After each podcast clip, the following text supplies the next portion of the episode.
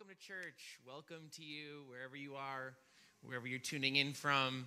If you're one of the lucky few that are in our campus, if you are at your home right now, if you're at a friend's house, if you are at one of our light rooms in Buffalo, just wanted to say a huge welcome to you this morning. Uh, know that today is going to be an amazing day. I'm sure it's already been amazing for you, uh, but we trust that it will just continue to, to bless you and empower you um, as we dig into the word this morning. And if you're just tuning in, maybe you found your way here from some strange link or some friend sent you some odd church link. Uh, we're in our third week right now of our message series titled Settled, that we are settled on the promises of God, we're settled on the nature of God, we are settled. We're settled on how He feels about us, we're settled on the covenant that He has given to us. We We've made up our mind and we are settled on the things of God. And today we're going to dig into, you know, maybe a little bit of an intense topic uh, that we're going to talk a little bit about shame this morning. And I guess to start it off, I'd love to ask you the question, you know, have you ever done something that you are deeply ashamed of? Now, I'd like to invite you to take a second and just find that person next to you and let them know what that thing, your deepest, darkest secret, let them in on what that.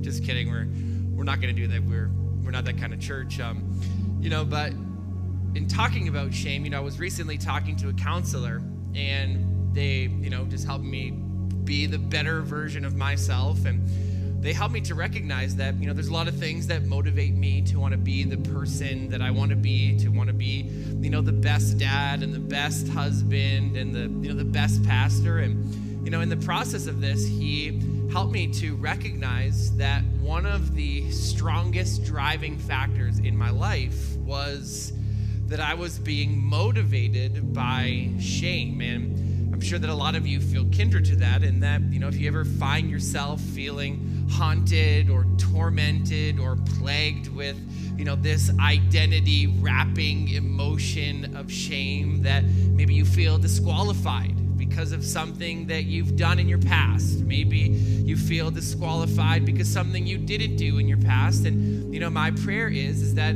as you've spent this month reflecting on Jesus on the amazing sacrifice that he gave for us on the cross as we celebrated Easter this month. That as we talk about and rejoice about the empty tomb, that He is not a dead king, but that He is our risen Savior, that this love, this reality overwhelms our hearts and drives out the shame that's on the inside of us. So, before we begin, let's say a word of prayer. Lord, we thank you so much for the amazing life that you've given to us. God, as so many of us, especially us Canadians, find ourselves in, you know, some challenging times right now as a lot of people are facing a lot of different issues and we're asking, Father, this morning that you would be with us. We ask that as we're in our homes, and maybe we would like to be in church this morning, but we're at home. I ask that you would,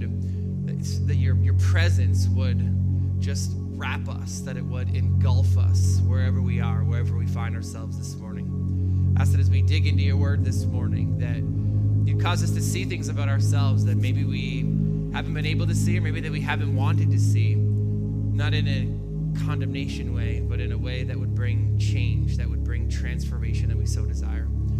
Father, even this morning, we take a second and lift up Prime Minister Justin Trudeau, our Premier Doug Ford, and what is they're facing a lot of different crises and challenges. We pray this morning for your wisdom, that it would just rest heavily on them, that they would know how to govern us out of this season. And we thank you for that in Jesus' name.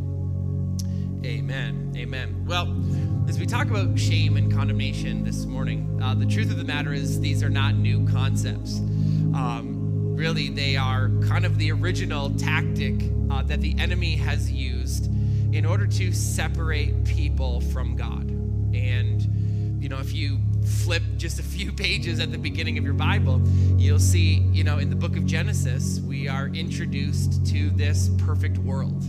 And God creates a perfect world. It's perfectly uh, filled, it's perfectly inhabited uh, and, and really, one of the things that's interesting is that we get to see this beautiful picture of what life looks like before shame enters the scene. You know, we know that God creates a perfect world, and Adam and Eve's job is to rule and subdue and take dominion. And, you know, then they have this interaction with the serpent, and, you know, we see that Eve is deceived and she eats the apple and then she brings the apple to Adam and Adam also partakes of it. And and we get to watch this beautiful interaction that they had be radically changed because of shame. And and this is actually what it says in Genesis chapter 2 verses 25 it says Adam and his wife were both naked and they felt no shame. And and right this is this is amazing you know? I mean not necessarily the naked part although that probably would be pretty amazing. Uh, but really, what's so amazing about this is that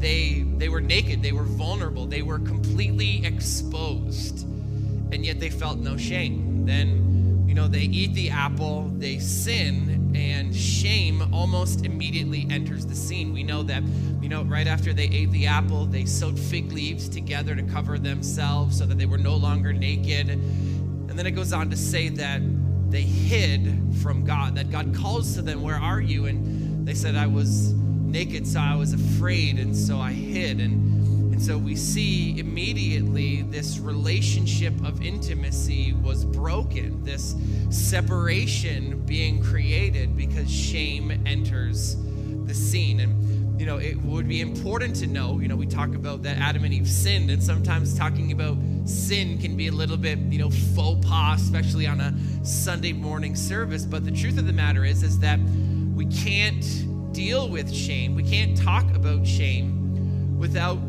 dealing with sin because I would say almost the majority of sin is in the response, or the res- majority of shame is in response to sin. Also, it's important to note that guilt is different than shame right? Because guilt is is, is action based guilt is because of something that we did whereas shame is not action based shame, shame is identity based and and in that guilt it believes that you know i did something bad and whereas shame it believes that i am bad and so, in that, we feel guilty for what we did, but we feel ashamed for who we are. And, and so, I spent a little bit of time this month really digging in to try to understand shame and, you know, where does shame come from and what causes shame and how do we get trapped in shame, but also how do we get free from shame. And, you know, I came across really, you know, some would say maybe the shame expert, um, this woman by the name of Brene Brown. And and this is what she says about shame. She says that shame is the intensely painful feeling or experience of believing that we are flawed and therefore unworthy of love and belonging.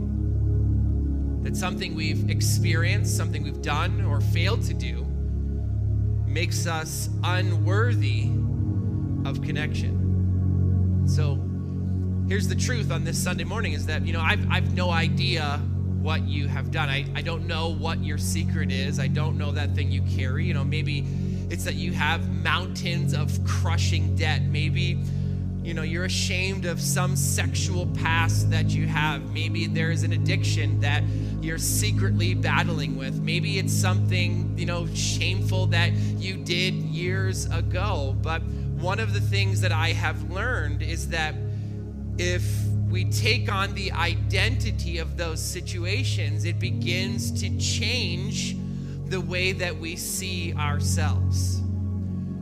we see so many people walking around believing the lie, maybe that says, you know, I'm defective, I'm broken, I'm damaged, I'm flawed, I'm, I'm dirty, I'm ugly, I'm impure. Maybe this morning you might feel like you're disgusting because of something that you did. And and to add to that, you know, the devil doesn't make things any better for us, and that, you know, he's constantly whispering in our ears, you know, that, you know, you're unlovable, you're not, you're not good enough, you're weak, you're you're pitiful, you're insignificant, you're unworthy, you're unwanted. And so we have this amazing covenant with Jesus as we celebrate this month, this amazing sacrifice that gave us entrance into this new relationship with Him. And, and Jesus gives His very life so that we could be reconnected to the Father.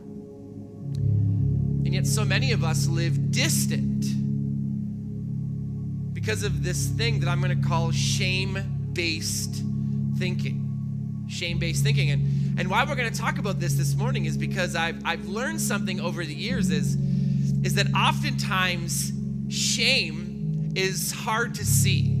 That when we've lived under an identity for so long, it's hard to even see that we think certain things about ourselves, that they so naturally come up on the inside of us that it's hard to see. And so, so I want to take a second and just talk about three ways that we can identify this shame-based thinking, right? And the first one would be that you know that we're vulnerable to perfectionism. We're we're vulnerable towards trying to make ourselves seem perfect in that you know we we attempt to silence the shame that we feel on the inside of us with this perfect performance that if i could just be perfect on the outside it would somehow silence the shame on the inside and and oftentimes the way that we see that is is that people myself who deal with this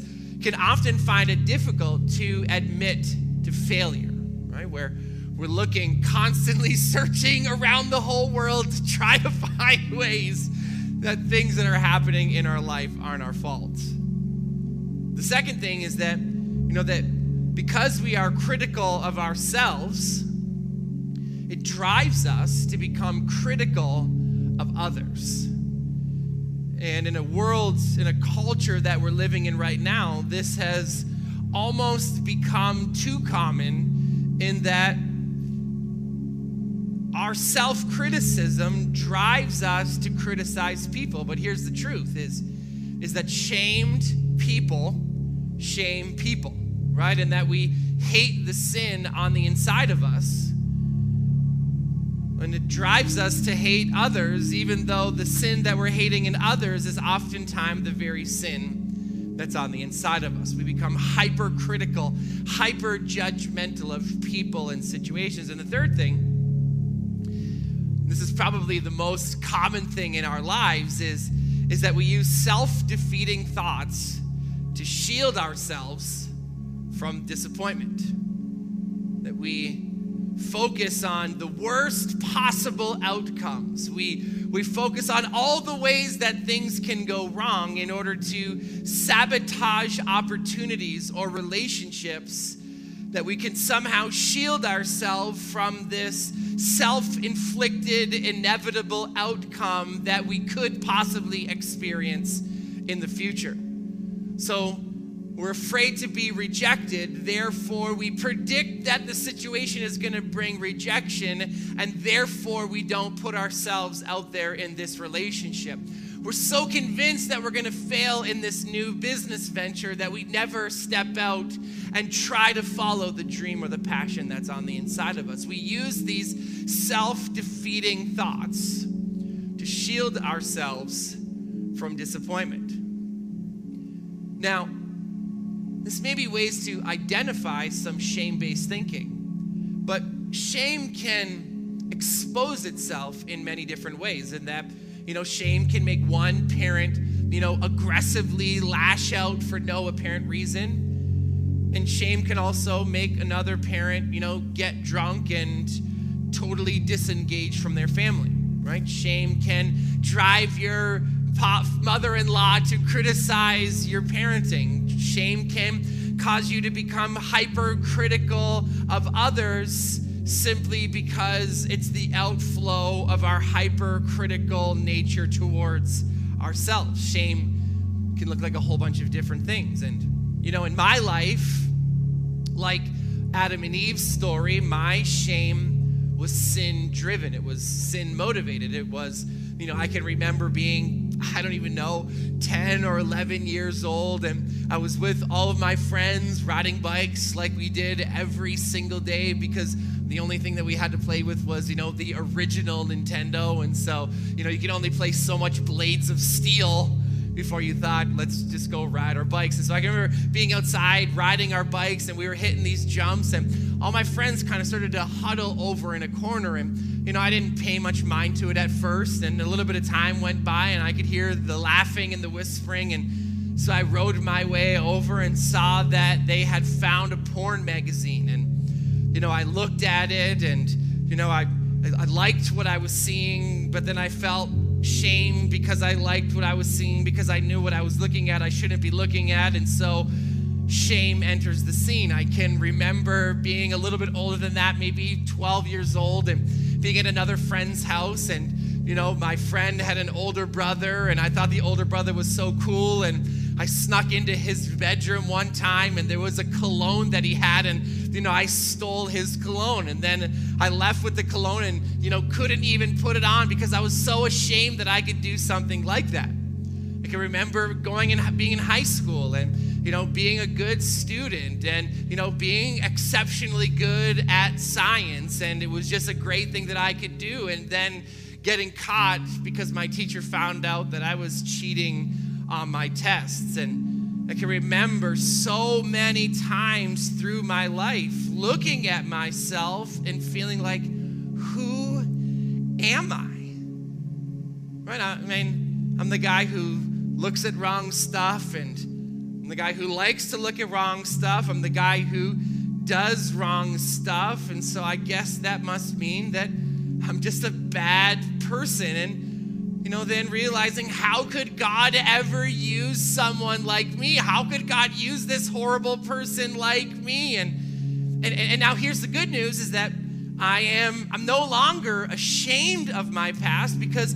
you know, my shame as we celebrate what Jesus did for us on the cross. I've been forgiven. I've been set free. That I'm a new creation, a new creature in Christ. That, that Jesus has covered my sin, past, present, and future with his blood. But but here's the bad news is that almost every single day I still battle this shame based thinking where my identity is concerned. Right? And so for me, you know, I'm, I'm not ashamed of what I did before, but but oftentimes the shame-based thinking wants to pop its head up where I try to to work or use my work to prove my worth. And you know, my younger years, it was, you know, in sports, trying to be the best and the captain of the team to prove that I'm special, that, that I'm good, or maybe it was in my grades or getting accepted into a good program in university, that, that I could somehow work hard enough to prove my worth. And, and even sometimes, honestly, with, with being your pastor, I can feel that way that I try to work hard and be the best communicator and the best preacher and just the happiest guy in order to prove my worth. And and so instead of often dealing with my shame, I medicate it. I try to justify my value. I try to cover my shame because if I can just be the best. But here's the thing is each of us know this doesn't work. Because no matter how hard I work, I can't work enough. No matter how many places I try to be, I, I can't be everywhere. No matter how good I get at some things, the truth is is that I can't do everything. And so daily, daily I disappoint people, situations, myself, and if I'm not careful, this moment can reinforce the shame, this lie that says I'm not enough. So obviously, right, like I wanna, I wanna reject it. I wanna, I wanna get in those situations. I wanna push those things aside. But but but here's the thing, here's the, the tricky thing often about shame is, you know, is that anytime that you think something bad about yourself, right? Usually, I mean, most often there is truth to it, right? Like, you know, for example, you might be sitting at home right now and dealing with this shame based thought that says, you know, I'm bad. And, and, and here's the problem with that is that, you know, actually, right we, we are bad right like even the bible tells us that that we're all sinners right that like paul that no matter how much we try to do good we always do the things we don't want to do and we don't do the things that we know that we should do and so there's truth to it maybe it's the feeling that you are inadequate and yep i mean that's true too because we aren't designed to do life by ourselves and you know, maybe you're sitting back thinking, you know, I, I just hate the fact that I'm such a rude person. And, and, and here's the truth is that sometimes you are, right? Like, I mean, I see some of the things that you post online. Sometimes you kind of are a little bit of a jerk. And, and, and here's, the, here's the news is that all of us have bad things about us. All of us have things in our life that we can be ashamed of. And, and here's the truth of that is that as long as you are focused on you, what you are, what you are, what you should be, what you shouldn't be, as long as you're focused on you, you are vulnerable to shame. I mean, this is the very thing that we saw happening in the Old Testament, right? We we meet the story of, you know, Abraham, Isaac, Jacob. Jacob has a family, leads them into Egypt, and years after they've been in Egypt, Israel, right? Israel's children, they grow so big that they're threatening to the Egyptians. And so the Egyptians have this great idea that they're going to make these people slaves. And so we meet this moment where Israel has been in slavery for 430 years. 430 years. Right? So there's people here now who have who have been born a slave. They've lived a slave. They've spent every waking moment of their lives with the, the identity being reinforced that they have no value, that they are nothing but a slave. I mean, put yourself in their shoes for just a moment, and it's, it's, it's not very hard to see them getting to the place of feeling absolutely worthless. That day after day, week after week, month after month, year after year, they live believing this lie that they're nothing, that I'm worthless. And then God raises up Moses, Moses, the deliverer.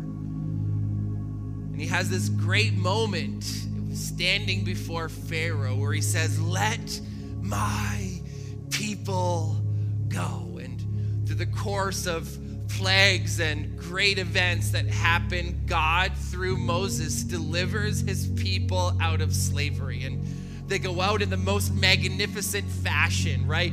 Gold and silver, and they cross over the Red Sea on dry land. And outwardly, they were finally, after 430 years, they're finally free. Outwardly free but inwardly, they're still a slave. Right? Like on the outside, they've been freed from slavery.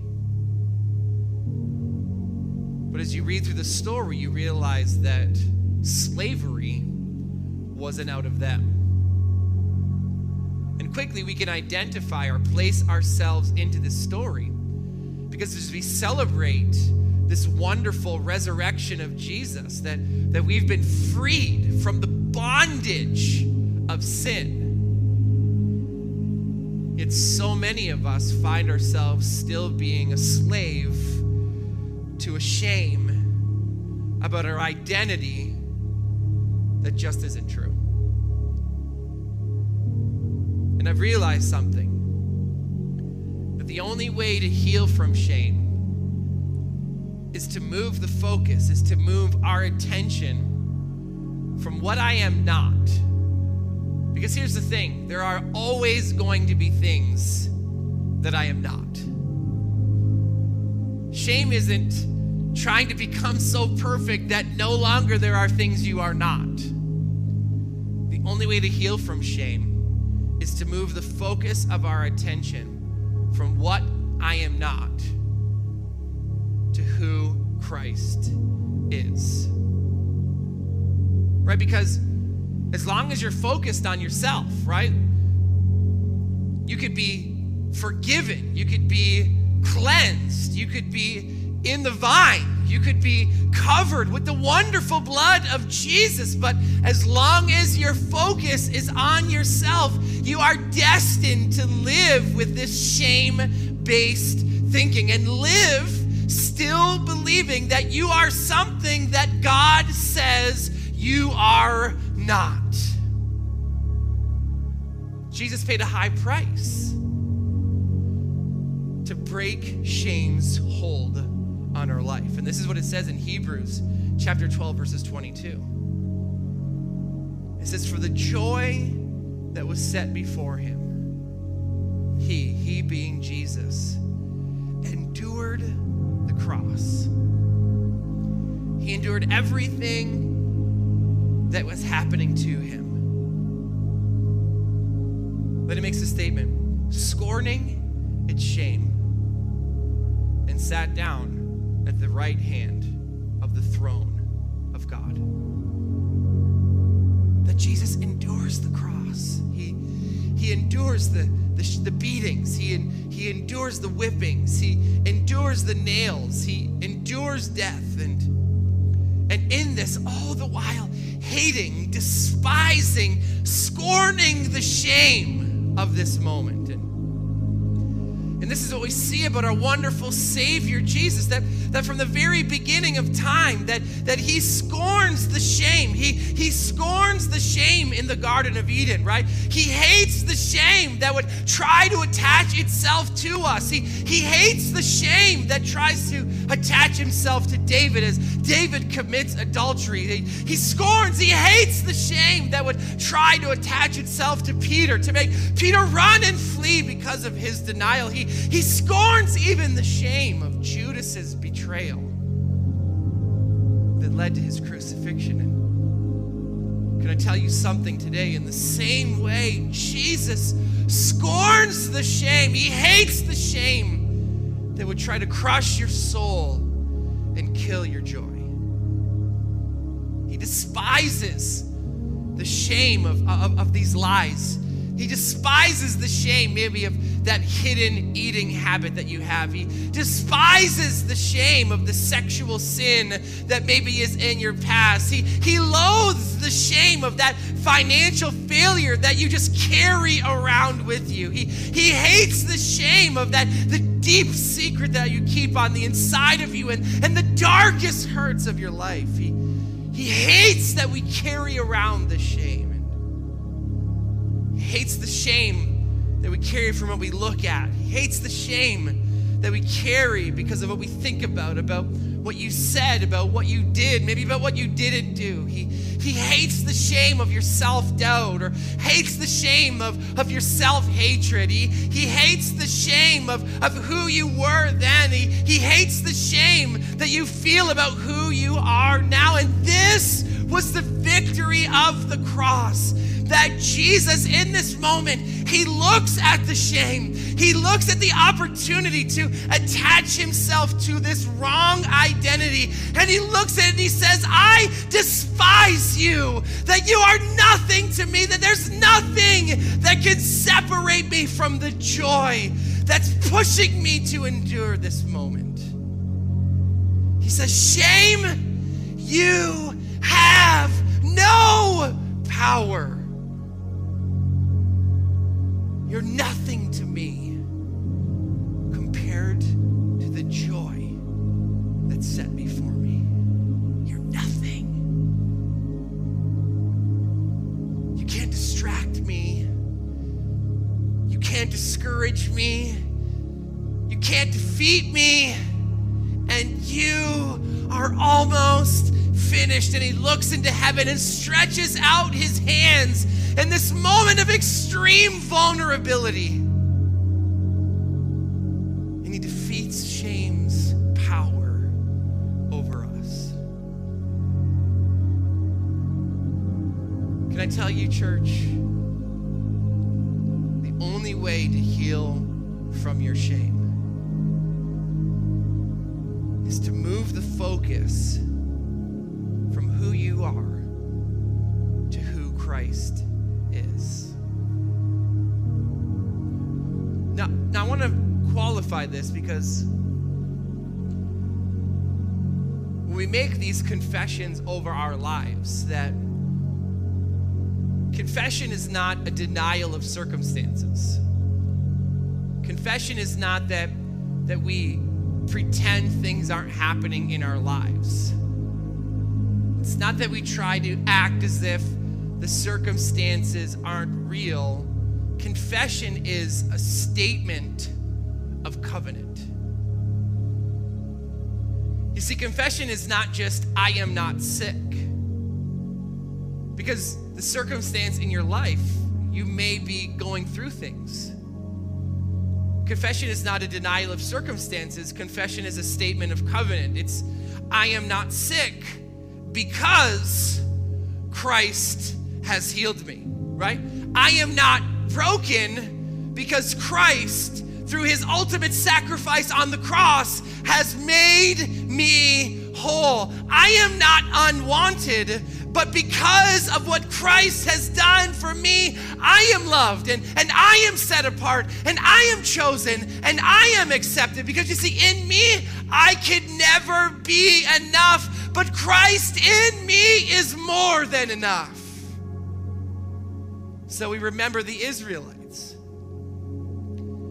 They've gone through 430 years of shame 430 years of shame based thinking and shame based identity. And, and they've come out of slavery. But the shame of being a slave was still in them.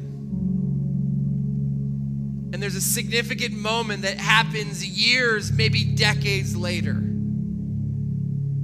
And in Joshua chapter 5, verses 9, it says this Then the Lord said to Joshua, and let me make this as a prophetic statement over each and every one of our lives. The Lord says this to Joshua. He says, Today, come on, wherever you are right now, I want you to say that over yourself. Today, it says this Today I have rolled away the shame of your slavery in Egypt. Right? So, what is this? This is Jesus saying, He enters into the moment and He says, no more shame, right? Come on, somebody, some people may have said to you in times in your life, you know, shame on you, but I'm here to deliver a message to you that today God is saying, shame off of you, that not because of what you have done, but because of Christ you are worthy of love. You are worthy of connection.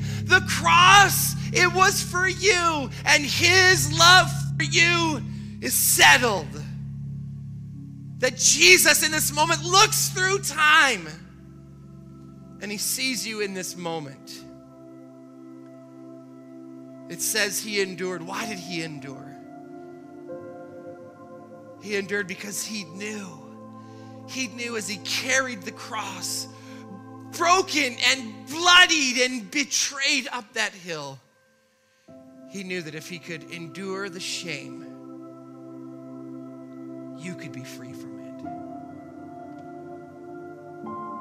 And so, seeing you free, seeing you free from shame, seeing you free from condemnation, from shame based thinking, seeing you free gave him the joy, the joy that was set before him.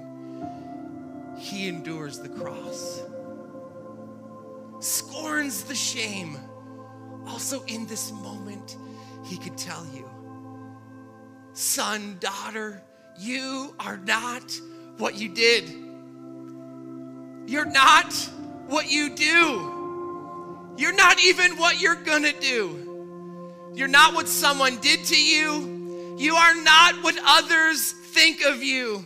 You're not even what you think you are. You are forever and only who Christ says that you are. That in Christ you are free. In Christ you are forgiven. In Christ you are changed. In Christ you are redeemed. In Christ you are healed and blessed and chosen. In Him you are complete. And in Him you are accepted. This was the joy of the covenant.